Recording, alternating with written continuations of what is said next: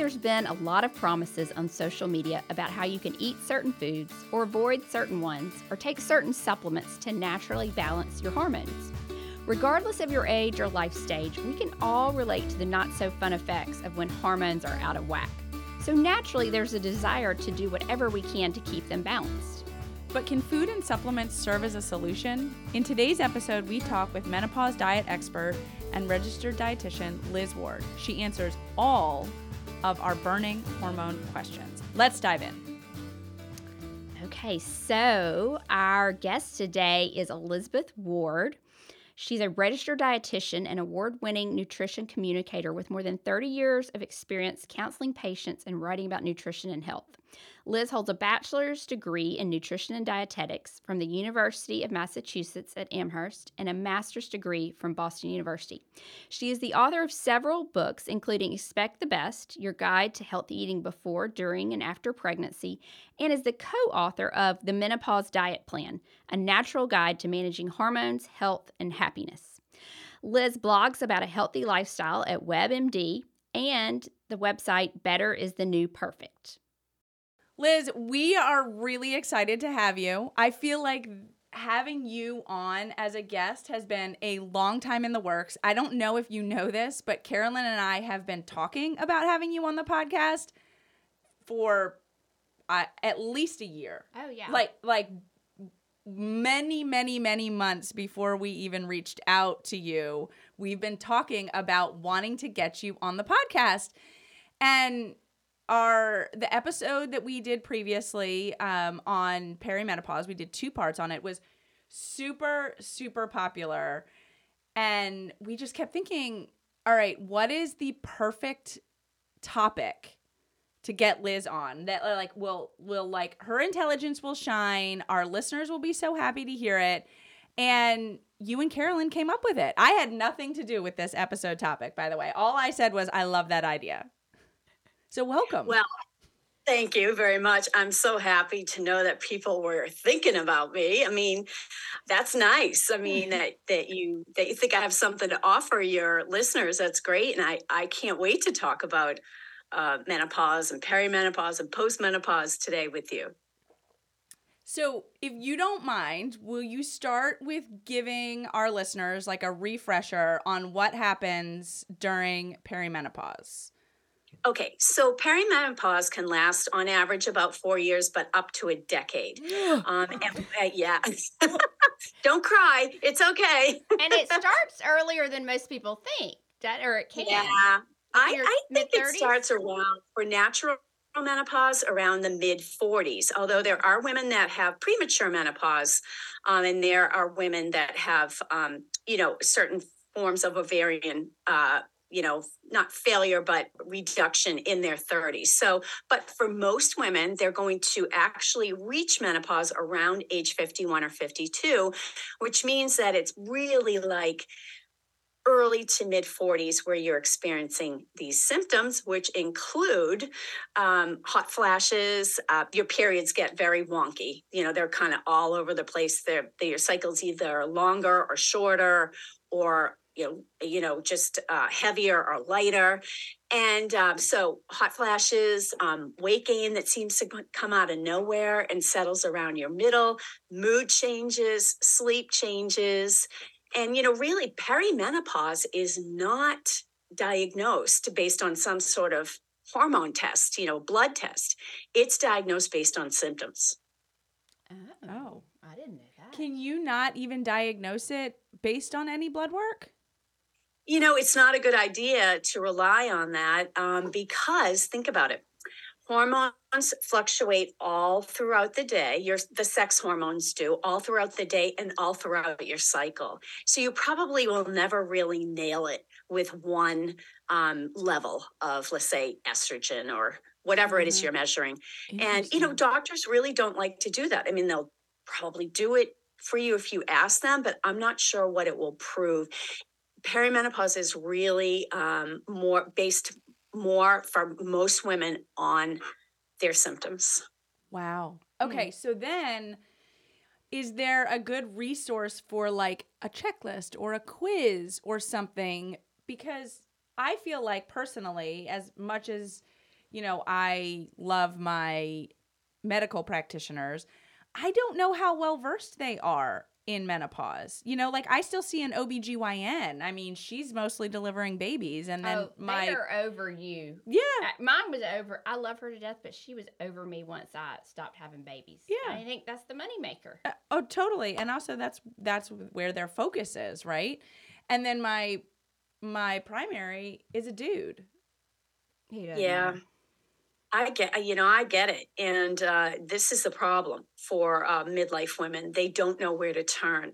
And um, so they're not getting a lot of information from their practitioners, and their practitioners are certainly not doing it like ahead of time. For example, you know, you go in there, you're mm-hmm. around 40, 42, 43, you should be having the talk you know, the menopause talk at that stage.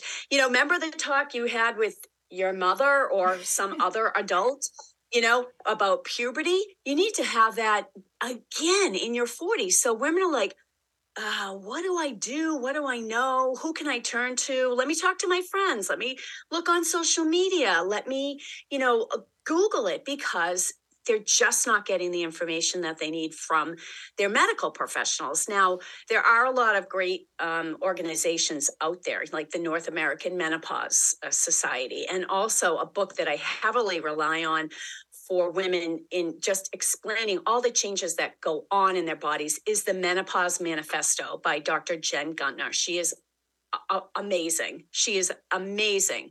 So, um, you know, she will give you the straight dope on exactly what's going on, what's nonsense, what's not. So, um, yeah, I mean, it would be nice if you could go to your uh, GYN and say, please explain this entire transition to me. But, you know, they don't get a lot of training in yeah. uh, medical school about menopause. Like a few hours maybe even mm-hmm. even the obgyns you would be shocked at how mm-hmm. little uh, menopause is uh, concentrated on so there wow. you have it well and so obviously like today we're going to talk about nutrition as well like in that phase and i would say as dietitians we didn't get we any training on it at all no, I mean, I barely got training about pregnancy. Yeah. You know, and and and you would think like, eh, you know, I was at a very prestigious hospital in the Boston area. And it's like, how did I miss the pregnancy stuff? Um, so, you know, I, I didn't get that. And I, I didn't even really know what menopause was as a 23 year old dietetic intern. Yeah. So yeah, I get it. I mean, we, we just don't get that kind of training. So now we're teaching ourselves. And that's actually one of the reasons why Hillary Wright and I wrote this book because we were talking to each other in our late 40s saying, is this happening to you? Is that happening to you? Because we're exactly the same age. And and menopause happened to us, perimenopause happened to us at exactly the same time. Um, and so we didn't know where to turn. So we said, okay, this is an opportunity. Let's go do all the research and um, write something that's based in science so that you know women can have something to turn to Yes, and there, there, but we're gonna link it in the show notes. It is fabulous. It is like having your best friend, like there. You're not very knowledgeable best friend. yeah, yes. but can you? Um, so we're gonna talk a little. You know, we're gonna talk about how we might or might not be able to influence these hormonal changes. But can you give us a little refresher on exactly why we are having these hot flashes and why we're seeing this you know weight gain in our belly or middle section you know why just a little refresher why these things are occurring because that's going to play into diet in just a little bit. So, um, what happens when perimenopause occurs is um, the est- estrogen project, sorry, estrogen production goes down in your body. And um, it's a natural process of aging. Um, that's the other thing. We're aging at the same time, which we have to remember. And I'll come back to that too when we start to talk about nutrition. And so that um, reduced estrogen level and also the fluctuating estrogen levels too that you have during perimenopause will um, contribute to hot flashes. Um, there's something about the effect of, you know, a plunging estrogen level on the center, the part of your brain that thinks you're you're um, overheating, and it starts to oh. react. Um, the other thing Never that happens is. That. Yeah, I've never heard anybody give a scientific reason for why the hot flashes are occurring. Really? Yeah. Wow. Okay. Um, so and and then um, we don't know exactly why, but um, we do know that if you gain weight during that perimenopausal period, that it will more likely gravitate towards your middle. Um, that is a fact. We just don't know exactly why. So it's kind of an association, but uh, I don't think that, that anyone's ever eh, scientifically made the leap and said, well, you have plunging estrogen levels, and therefore, you know, the fat that you gain goes to your midsection it's more of an association so that's that's an important point. However it happens and women get you know really upset by it um, and i don't blame them. And then the other thing is you know just the mood changes. You know this uh, the estrogen levels every cell just about every cell in your body has estrogen receptors. So in knowing that you can you can now understand why there's a laundry list of symptoms um, for perimenopause including that brain fog the mood changes your brain is not quite functioning on all of its cylinders because it's going through a transition. You get it back so don't don't be afraid. Oh. Um, you do get it back. okay. but it's trying to adjust. It's adjusting. This is a new phase of life and it's adjusting. So, um, you know, other symptoms are joint pain, muscle pain. Um, but again, it's because there's receptors everywhere. Um, women notice they have drier skin. Um, their skin isn't as taut, isn't as tight, um, and that's again a drop in in estrogen levels. So and, but uh, but again, I have to say that um, you're aging at the same time, and we need to keep that in in our minds because not all of this is probably due to uh, menopause itself, but um, women seem to notice those changes. seem to be more dramatic. Got it. Yeah. One of the things that I hadn't um, or I'd forgotten about when you and I, Liz, when you and I were talking um, in advance is I mentioned I feel like I am a lot more sensitive to carbs. They affect my mm-hmm. blood sugar more. I feel like I can, um, you know, if I, um, that I really do better on kind of a moderate middle range, just slightly lower kind of carb approach. And I very much feel that at my current age in perimenopause. And you had, um, and I felt like it's very easy for me to gain weight from overindulging in carbs. And you had pointed out, which I'd forgotten, that you know as your estrogen reduces, your um, insulin sensitivity decreases. Mm. So it naturally makes you a l- little bit insulin resistant. Did I say that right? Yeah. Yeah, makes it, it does make you. Weight. Yeah. Yeah, there is some evidence that the decline in estrogen increases insulin, um, you know, sensitivity. So, you know, so what ends up happening is your body can't really handle, you know, the as many carbohydrates, let's say, um, as it used to. The other thing that's happening as we get older is we're just less active. And a lot of people are way less active at 50 than they were at 30. Mm-hmm. And if you think about activity, because you're not chasing after little kids all the mm-hmm. time, right? You know, that was my exact feet. thought. Is I was like, I'm not constantly moving after small children and and literally forgetting yeah. to eat an actual meal. yeah, like you never sat down yeah. back in those days. Yeah. Yeah.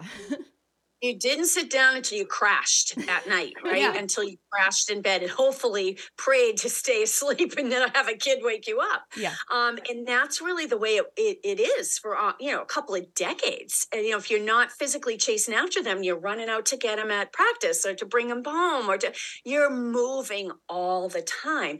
And when you're moving, your muscles are gobbling up the glucose that's in your blood.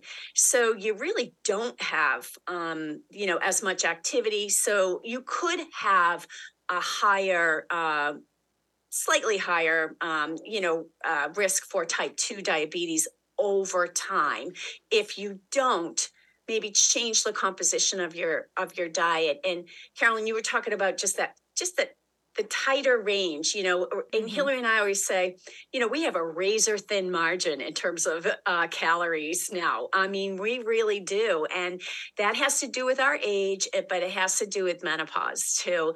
And it has to do with how much we move. So there's not a lot of room for messing around, um, having two brownies instead of one. There's not a lot of room for that as you uh, get older. And that's okay. You can still have fun. Um, and you, it, it, I mean, life isn't over. I'm just saying we have to pay attention to the fact that our calorie needs go down, and also that pro- we should probably be eating more protein and less of the refined carbohydrate, mm-hmm. but not to be afraid of carbohydrates. Yeah, yeah, yeah.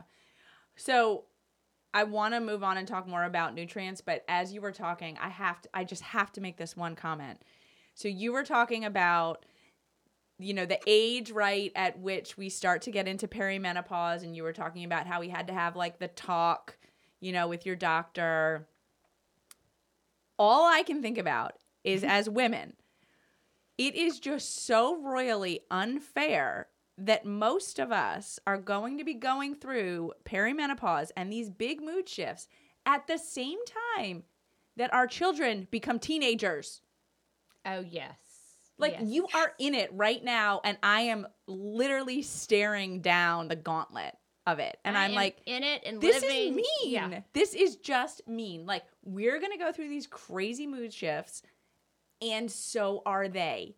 All I have to say is God help my husband. I'm living it along with a 16 year old and an almost 13 year old. It is fun times. um, been there. I have three girls. yeah. Um, been there. Um, I think the the um, thing that to do there is to educate yourself as much as possible about trying to remember what they're going through and what you're about to go through so that you can keep your head you know because uh, we don't want that you know we don't want anybody bashing heads um, or we want to minimize that Quite we know literally. we're going to have some of that sass and some of that you know the mood swings on on both scores um, but uh, I think, you know, for us, we're the adults, right? And we need to know if that's going to be the case with us, where we're going to have teenagers and we're going to have perimenopause at the same time. We need to figure out a strategy. How are we mm-hmm. going to get through that? How am I going to get me time every day, even if it's only a half an hour? What am I going to be eating? How can I get better sleep? And if my sleep is so disrupted by hot flashes and mood swings, I need to speak to my practitioner about uh, how I can get through this. Yeah, yeah, definitely. okay, so it's mainly that decline of estrogen. What are there certain nutrients that interact or influence this decline, or there? No, not really. I wish. I wish it was that easy. I mean, I, I would. You know, we'd all. None of us would be uh, having hot flashes and bone disease and heart disease and things like that because we'd be able to eat what we what we wanted and you know replace our, our estrogen. It just doesn't work that way. The one thing that i can say um, and that i think we should talk about is soy foods um, and also uh, phytoestrogens in general but soy foods mainly because most of the research has been done on soy foods. And soy foods contain plant um, estrogen plant estrogens called phytoestrogens. Phyto means plant, and they are um, they are a form of estrogen, but they're so much weaker than estradiol, which is the main form of estrogen in the body that you know does all those wonderful things during our chi- our childbearing years and um, so it's not you know it's even the even the soy associations even the trade associations say we're just not there yet we cannot say that eating soy reduces hot flashes despite a couple of studies that have come out recently that um, uh, you know weren't particularly uh, well done um, that say that that might be the case. So it's kind of, you know, uh, on balance. Yeah, works for some women, doesn't work for some women. Um, and it really has to do with the health of your gut. You know, if your gut's unhealthy um, and unbalanced, you you won't get as much of an effect from eating these soy foods such as edamame, tofu, tempeh, um, roasted soybeans, which are delicious. Um, but it will not hurt you to have, uh, you know, a serving of soy uh, every day and see if that helps your hot flashes. If that works for you, that's great. Yeah. Yeah. I think some people are still a little scared of soy. Back yes. from is mm-hmm. Uh, but my understanding is it, it's generally safe for most women. There's no cause for concern nearly all women. And I think, in fact, and I may be speaking out of turn, Hillary is my cancer expert. She also works at Dana Farber um, Cancer Institute. I think she told me the other day that it's even safe for women who've had breast cancer. So that was like the big, the big um, scare. So as long as you're eating like a whole food, a whole, um, even a fermented food uh, that's a soy product, um, that's a good idea. Like a soy powder, yeah, I, I might stay away from that um, because you want the food. You know, the food oh, has the matrix of all the different nutrients as well. And just as an aside, um, there's a study that came out maybe last year that said that eating one serving of soy a week reduced cardiovascular disease by 17% wow. in people. Whoa. So one serving a week. Um, so just, you know, find a way to include it. Yeah. Tell yeah. listeners. So, first of all, I love the fact that you focused on the food element of it because I do think that that's where it gets murky with soy. Like there is a lot of um uh like isolated soy ingredients added to you know our food system. Um, so getting like a soy protein isolate in some protein powder or bar or whatever doesn't is not the same thing as what you're talking about. Um, even though protein is important at this stage of life, but so you talked about how eating just one serving can lower your risk for heart disease. Why is that so important at this stage of life too? So um, when your estrogen levels drop, um, you know, once menopause has occurred, your risk for heart disease increases. So women have about a 10 year grace period, if you will, as compared to men in terms of developing heart disease. And estrogen is um, considered to be uh, very protective against heart disease in women. So it keeps your blood vessels very flexible and resilient um, and, and helps to reduce, you know, blood pressure. Because of that, they're not always as tight and and uh, resisting uh, the flow of blood. It helps to keep your um, blood cholesterol lower. Um, your LDL, which is the bad cholesterol, is lower. And once menopause occurs, and you know you've lost the the bulk of that estrogen, your risk starts to go up. So your diet has to um, reflect those changes that are happening to you because of menopause and, and midlife and aging. And um, your diet really should be lower in saturated fat, um, higher in fiber. Um, or adequate in fiber, I should say, because most people just don't get enough fiber. So, adequate right. in fiber. Um, and also, you need to um, be exercising on a regular basis, which would have been good all throughout your life, but it's even more important now to keep that um, HDL level high, the good cholesterol, and the LDL level low. So um, we're presented with this, you know, situation, this scenario, and including soy, like instead of like maybe a really high fat you know fried meat um, would mean that you're getting less saturated fat you're getting more plant protein you're getting some fiber mm-hmm. from the soy and you're getting the vitamins and the minerals that are also in the plant food. Yeah. Yeah. We uh, we eat a lot of edamame in our house not we uh, you know it's just a very popular item among everybody including my two picky eaters. So I'm like, okay, sweet. I think yeah. I'm actually doing that, and I wasn't even realizing it. Yeah. so our big, um, you know, kind of title or theme of the episode was "Can you balance hormones with food?" If what I'm hearing is correct, not really. Or can you elaborate on that? Yeah, not really, and probably no, but it also depends on the hormones that you're talking about. Um, and when we put the um, hormones in our subtitle, um, we didn't mean the sex hormones. You know, we didn't mean that you, you can eat and, you know, get all your estrogen back um, and, you know, everything's going to be fine. We are really talking about things like insulin, you know, which, yeah. yes, food does influence your insulin level. Now, mm-hmm. insulin is the hormone that gets the glucose from digestion into your cells. I mean, you need that um, to be um, working properly for so many reasons. Um, not only because of you need the immediate energy, but you also want to prevent you know, type 2 diabetes, you want to prevent cardiovascular disease. Um, there's some information that it's related to brain function and possibly mm-hmm. dementia to have constantly elevated blood glucose levels. So, you know, we were thinking of uh, hormones like that, um, like leptin and ghrelin, which are your hunger and satiety hormones, are influenced by sleep patterns, let's say. Um, so, how do you, you know, get through the day so that you're less hungry, so that you can control your weight, so that your insulin level is where it should be? I mean, it's they're all very much related, but I have to say that, you know, that kind of promise that you hear a lot in social media of balancing your hormones is not quite there yet. I mean, it really is not possible unless you're talking about certain hormones. Yeah. Well, and one thing that I discovered in my research um, for my cookbooks is all your hormones. You know, you hear the word hormones and you think your sex hormones, like estrogen, testosterone, that kind of thing.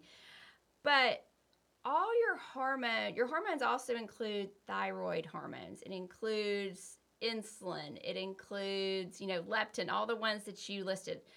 And they're all somewhat interconnected. So when one gets a little out of whack there's going to be at least some subtle repercussions in the levels of some of the others. And, that, and that's what i've discovered. So really anytime you can you know, even if you're not able to directly influence your estrogen levels, you know, which we can't with food, but or we don't doesn't appear we can, but um you can getting any of your other hormones in balance or more back on track is going to help usually the health of all your hormones in your body.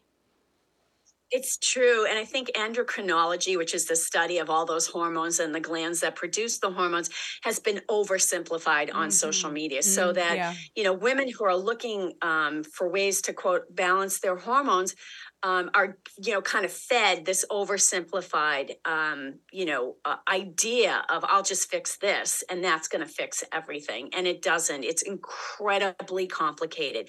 But I do want to say something about cortisol because that is you know the hormone that again is getting so much press on um, on social media um, as a hormone that you can control. Well, cortisol is produced when you know for for a lot of reasons. I mean, cortisol levels go up in the morning because they're supposed to wake you up. They're supposed to. Um, they work with melatonin. Like melatonin is another hormone that makes you go to sleep at night, and cortisol, you know, helps you to wake up. But if you're under a, a, lot of stress, which a lot of people are, a lot of women are in this phase of life, um, your cortisol levels um, can go up. And this is really from, you know, the way back when we were cave women and cave men, and a big animal was coming at us and trying to eat us, and we were like, ah, we got to get out of here. And cortisol was the hormone that said, okay, release the blood glucose into the um, into the bloodstream, shut down the brain a little bit because we don't need that function, and get out of town. So it's like the fight or flight response. But now in our modern life, um, being under chronic stress, stress is meant to be short lived, not chronic. Mm-hmm. Yeah. And if you are under chronic stress, there is um, a chance that, you know, that will contribute to weight gain because what it does is it keeps your blood sugar elevated, keeps you in this always this on position when you mm-hmm. really and you're never really off you know you're never really down here and relax so can food influence that well if if that is your your thing right now and you're in a lot of stress like i was for like years when I was caring for my mother and teenagers and trying to work. And, you know, I was probably like way up here and I shouldn't have been. Um, the, if that's your situation, then maybe you should be avoiding like a lot of extra refined carbohydrates, maybe not so much alcohol. So you need to do whatever you can and work with your body to try to get those cortisol levels down. But there is no magic in getting cortisol levels down. And it's it doesn't mean that if you get them down that everything every other hormone in your body is going to be fine. Right. Yeah. Right. Yeah. I saw Ooh. the effects of elevated cortisol, or I have um, firsthand. I had a period of about two to three years, just extremely high stress um, due to some health issues in my children. And um, yeah, I'm finally feel like I'm back on track. And a key part was really figuring out how to de stress.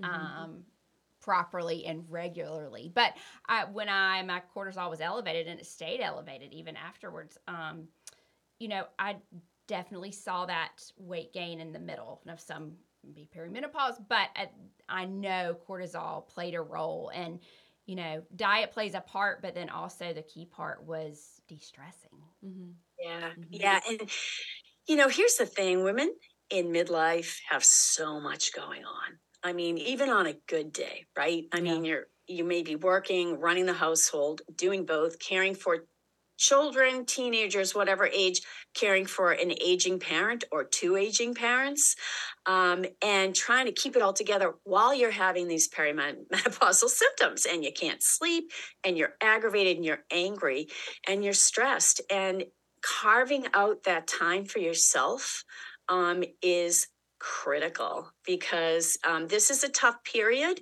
but you're going to get through it. There is going to be another, you know, there's going to be light at the end of the tunnel, but how are you going to do it without cracking is always the, you know, the, the question. You have to, everyone has to figure it out themselves. Yeah, that's what I was going to say. They, they, that's the hardest part, right? Or the, or what can be frustrating is you have to figure out what works for you. Like we could each sit on here and talk mm-hmm. about what we do. It doesn't mean that that's going to work for you. Yeah. Um, so, okay, so Liz, my question then for you is in this stage of life, what, uh, you know, do you have a short list of nutrients um, or foods that people should really focus on? I mean, I know we talked about soy, I know we talked about carbs, but, you know, are there other nutrients, maybe not menopausal related, but a- appropriate at this stage of life, or maybe menopause related. Yeah, if any are benef- could be beneficial. So, um, yeah, I have a long list. Hold on, let me get out my pen and paper. it's really just similar to you know what like Carolyn would talk about with you know anti-inflammation, right? Mm-hmm. I mean, a plant-based diet, and that's really where we went in the book is focusing on plants. Now, when people hear that, they say, oh, does that mean no animal products? Absolutely not. It means a plant based diet. Um, uh, we like animal products. I mean, we, we, put, we put those in, in our plan. Um, but you know what we also did was we we don't really like anything that was out there there is no menopause diet okay per se. There's been one study about you know the effects of diet on menopause and it was done in the year 2000 so wow. um, that's a long time ago. Wow. and um, so what we did was we looked at you know uh, the mediterranean diet. We looked at the dash diet. We looked at all the plant-based diets and said well these are nice but they're not quite appropriate for women after 50, let's say, who need more protein because protein wasn't exactly the mm-hmm. focus. So that brings me to the nutrients. Um, protein is, you know, you, women hear a lot about protein on the internet. Oh, you should be having 150 grams of protein a day. You know, from a woman that's eating 50 and then it'd be expected to go to 150 is just crazy. So, um, you know, we talk about how to do that but we say you do. It's it you do need more protein because after 50 your body does not process it as efficiently and you need it in conjunction with uh, exercise uh, with resistance training mm-hmm. in order to build and preserve the muscle because the muscle is a metabolic engine that you're going to need for the rest of your life for so many reasons so i would say protein is a huge focus for us plant and animal protein but we really you know focus on plants. People are not eating enough fruits and vegetables, whole grains, nuts, seeds, legumes. So, mm-hmm. Um, really working those in there because they're anti inflammatory, because they have the fiber that you need, because they have the vitamins and the minerals that you need.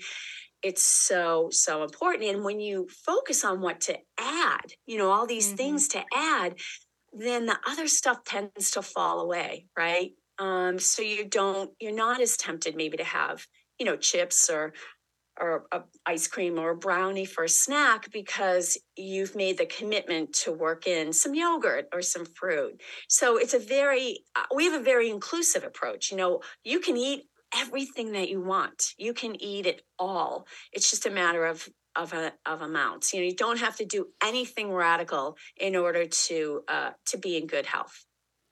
How do you feel about protein powders?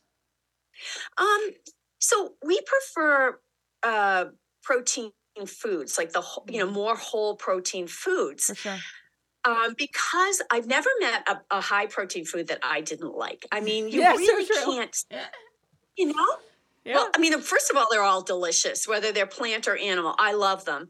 Of course, the the fattier ones, like the processed meat, maybe, or the really fatty meats, would be as you know occasional foods, not everyday foods, but they still have vitamins and minerals and protein in them. You know, right. they don't. They're yeah. not devoid of of anything. So, um, the protein powders, I would say, use as a secondary source. Like if mm-hmm. you really cannot get enough protein in, yeah, maybe half a scoop, you know, here and there throughout the day, but I wouldn't rely on them because I like the matrix of what's being provided in the high protein foods. You know, there's just too much going on there yeah. to uh, you know, simply rely on a powder. Yep. Yeah. Yeah. Nice. Good question. Well, you see, you I see protein powders on, I mean, especially on social media a lot, and more recently I've been getting this ad. I don't even know who the company is for, but I've been getting this ad that pops up that's like, uh, it basically the gist of it is like this woman was taking this protein powder and she felt bloated and so then she took some quiz and now she's on a different protein powder and she's doing so much better and i'm like in my mind, I'm like, no, no. and but then also, you know, and, and Carolyn and I have talked about these. There's collagen out there, there's creatine out there. You know, there are these singular protein powders, um, which be- they I want to say they behave very differently in your body, but really like we're meant to get a variety of proteins. Mm-hmm. Um, so anyway, that was why I wanted to ask you. I wanted to know what what your wh- why you liked whole food first, and you did a beautiful job of explaining yeah. it. Okay, so protein. We need to focus on that. What else? Um, calcium and vitamin D, I'll lump them together because they have to do with bone health. And, you know, there's kind of two chronic conditions that you're at greater risk for after menopause. Heart disease is one, and we talked through that, but bone disease is another. So um, you want to make sure your calcium level is up to par, which is 1,200 milligrams a day, which is roughly four servings of dairy foods. Now, I don't get that. So what I do is I take a little bit of a supplement in terms of calcium um, and you know get my two to three servings of dairy um, throughout the day. Uh, vitamin d i don't think it's possible really for and this and I, this is just my theory for anybody to get it from food uh, you know enough from food every single day. So it's not just for menopausal women but you need 15 is it 15 micrograms 600 international units? I'm still not yeah you know comfortable using yeah. the micrograms uh, but you know you i take that every day too um, but vitamin d you know, it's not found in very many foods mm-hmm. naturally. Uh, salmon, tuna, um, and milk are really the, the big ones. So if you're not having those every single day, you probably need a supplement. So those those you need to um, be watching out for. And you actually need less iron. So if you're taking a multivitamin, uh, take one that has you know very little iron or no iron, and that's because you're not getting your period um, every month after menopause, mm. and that's where you lose iron when you're you're bleeding, that's how you lose iron. So once you're past menopause, which is 12 months in a row of no period, um, then you're in the postmenopausal phase. And you, you really don't need iron. Um, some of the other ones would be the omega 3 fats. Um, omega 3 fats are necessary for brain and heart function and also vision.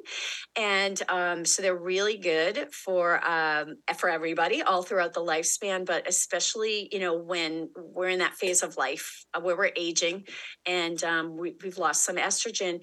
So if you're not eating a fatty fish two times a week, and I include tuna in that as well, canned tuna is an easy way to get omega 3s in, then you should consider uh, taking a supplement. Mm-hmm. So in that list, I like I we've talked on the podcast before about how uh, valuable omega threes and vitamin D are for mental wellness. Mm-hmm. And mm-hmm. you know, like with vitamin D, you can go above that 600 IU um, to a d- cap out at 4,000. Just there's the cap. A but day, yeah. yeah, a day. But you can go up um, on vitamin D, and it's at, you know it has great anti-inflammatory benefits, um, great for mental health. So what I like, like what I my whole point in bringing that up is that you know you're getting multiple benefits out of taking these. You know mm-hmm. what I mm-hmm. mean? Um, and then so the iron, I hear you on the iron. But what I was thinking about too is if you're in the perimenopause stage of life, um, and your periods are getting heavier, your cycle is getting shorter, you actually probably want to get your iron checked because you could be at risk of being low in iron. Exactly. You could become anemic um, if yeah. you have a very rough perimenopause and your periods are very heavy. So, um, after menopause occurs, no, you probably don't need the extra iron, but uh, don't eliminate it. Um, and don't eliminate high iron foods um, during perimenopause, too, because you want to make sure you have enough iron. A lot of women complain about being very tired, and it's simply because they don't get enough, they don't consume enough iron to counteract their losses. Yeah. Um, so yeah, that's a great point. Yeah. Okay. Yeah. This this is awesome. Well, let me ask you a question that I know probably listeners are wondering. You know, we've talked about the um, gaining weight, particularly in the middle section. Is there anything? Is there any eating approach, or you know, is there any really thing you can do? Because sometimes it feels like nothing you know, all your efforts, nothing works. So I'm so glad that you brought that up because um, I think we should talk about what kind of fat that is. It's called visceral fat, and visceral fat surrounds your organs and it's deep, it's under the muscle wall, and it's different than subcutaneous fat, which is uh, just under the skin, like you could pinch it and like feel the the fat cells, um, but you can't really get at this visceral fat. Um, so uh, it's it's not as good for your health because it um, produces um, compounds that actually increase your risk for heart disease and type 2 diabetes. However, uh, contrary to what um, is being thrown around on the on social media a lot on the internet, visceral fat is no harder to lose than subcutaneous fat, and um, the the method is the same, and that is um, you know a calorie reduction or a calorie um, increase in terms of your physical activity, a calorie deficit somewhere along the way, um, w- whatever combination that is, and um, you will you can lose visceral fat now, I tell you my own story. Um, I gained 10 pounds during uh, perimenopause. A lot of times, like, yeah, I'm sure you guys get it too. People say, well, you're a dietitian, didn't you know, you know, mm-hmm. what you're supposed to do? And it's like, it's just what happens. Your body changes. And um, it's not as easy with the same methods right. to accomplish the same goal. So sometimes it takes something a little more intense, um, you know, um, for you to lose that visceral fat and maybe some some of the subcutaneous fat um, in your 50s than it did in your 30s. I remember I would say, oh, I've gained five pounds. I'm just going to go out and start running a little bit more, and bam, it would come off. It doesn't happen to me that way anymore. And again, this is just purely anecdotal. And it's partially because your body composition has changed. You have less muscle. Um, you're not moving around as more. So you have to kind of think strategically, what can I do? Um, and I I really recommend, you know, just a gentle calorie deficit, one that you can live with on a balanced plant based diet that's adequate in protein, the the resistance training you know at least twice a week and you know 30 minutes of something else uh, walking running cycling at least you know five times a week. And i know it can sound drastic to people who have never had to do something like that but it's not just for your appearance it's actually for your health as well. Right. Yeah. Yeah that, that's a big thing i think that is important to remember is like it's so easy to really focus on like our you know our physical appearance um but but making those changes has the you know has a dual benefit mm-hmm. yeah it has so many benefits and I, I don't think I've said this before, but you know, after menopause, you can live 30 to 40% of your life. And that's a lot. And again, that's mm-hmm. not a, a, statistic that your, you know, GYN sort of presents to you, like we are talking about in your 40s. Like, what are you going to do? What are you going to do with this time of your life, with this stage of your life? How will you handle it? I won't yeah. have to buy tampons. it's the best.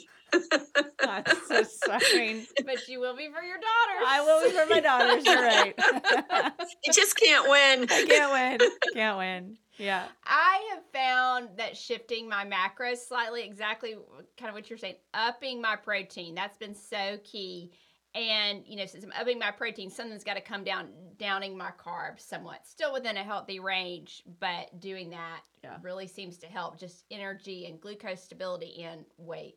Yeah, yeah. I, I, what, like I, I, didn't get to the second part oh, of my my.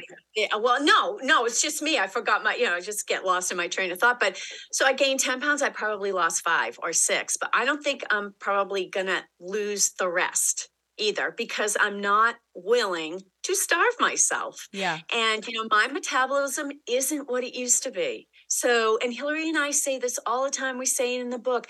You've got to be able to live with it. And you were talking, Carolyn, about getting rid of some of your carbs.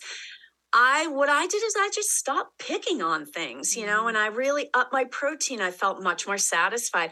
I didn't care about eating between meals anymore. So it's a it's a it's a it's a mindset shift, mm-hmm. um, and it doesn't necessarily happen overnight. So um, you know, that's just my experience, and and and everyone's perimenopause and their menopause journey is unique, and you do have to find what you you know what's right for you and what you can live with yeah yeah i think yeah. that's really important like what's right for you what you can live with and again like you said you just there's some elements of i just don't want to starve or i don't want to just you know eat twigs and berries um i want to be able to go out with my family and my kids yeah. and you know my friends and that sort of thing yeah yeah wow. but there is some acceptance that you know you can't eat like you did at 25. And if you continue to do that, then you won't, you know, you won't be as healthy as you possibly can. You may not look the way, you know, you want to, but you know, acceptance is big and Hillary is really she's really good at that. I mean, I've really she's really taught me a lot about that, but just, you know, accept that your body does change. Yeah. Wow, this has been so helpful. It really has. Is there great. anything, Liz, that you feel like we didn't cover or that you really want to share or just any knowledge you want to pass along or tips? Um, I think that, you know, I would hope that women seek out reliable sources about menopause. As I mentioned, the Menopause Manifesto is an excellent place to start. Of course, I think our book is very good too. Um, but to not be don't, not to gravitate towards the quick fix because the quick fix is exactly that. It fixes you quickly, but it does not sustain you. And it takes, you know, some some work maybe to change. Um, but don't be so hard on yourself. You know, um, this is a phase of life that um, it's going to happen. You know, it's happening, and we need to accept that and work with it instead of trying to constantly fight it by starving ourselves and trying to look like we did at 25 or 30. So um, I would just say, you know, just to leave your listeners with that idea that, you know, um, that that that it's okay. It, it it's okay for your body to change, and um, we just need to make sure how to you know get through and prepare ourselves for this next life in a safe way and in a healthy way and an enjoyable way. So yeah, true. Love that. Tell listeners where they can find you and Hillary. Okay, so we're on Instagram at Menopause Diet Plan. Um, we're on Facebook at Menopause Diet Plan. We're on TikTok at Menopause Diet Plan. Um, just so to cut through any confusion. Yeah. um, and they can find our book online um, at Amazon and any other online booksellers and in, in bookstores. Yeah, and and the title for listeners is the Menopause Diet Plan a Natural Guide to Managing Hormones, Health, and Happiness. And that is by you, Liz Ward, and also Hillary Wright. Mm-hmm, who's also a dietitian. Yes. Yes. Well, this is lovely. Thank you so much. Thank you for having me. It's great. We appreciate it. Thank you so much for joining us for the Happy Eating Podcast. I'm Brierley Horton. And I'm Carolyn Williams. If you liked this week's episode, then don't forget to rate and leave us a review on iTunes. And be sure to hit the subscribe button so you'll never miss a new episode. We can't wait to have you back at our table next week for a brand new episode. Bye. Bye. The contents discussed in the Happy Eating podcast, such as advice, studies, text, graphics, images, and other material discussed or presented on the site or podcast, are for informational purposes only. Content is not intended to be a substitute for medical advice, diagnosis, or treatment. Always seek the advice of your mental health professional or other qualified health providers with any questions you may have regarding your condition. Never disregard professional advice or delay in seeking it because of something you have heard on the Happy Eating podcast. If you are in crisis or think you may have an emergency, call your doctor or 911 immediately. If you're having suicidal thoughts, call 1 800 273 TALK, that's 8255, to talk to a skilled trained counselor at the National Suicide Prevention Lifeline. If you are located outside the United States, call your local emergency line immediately.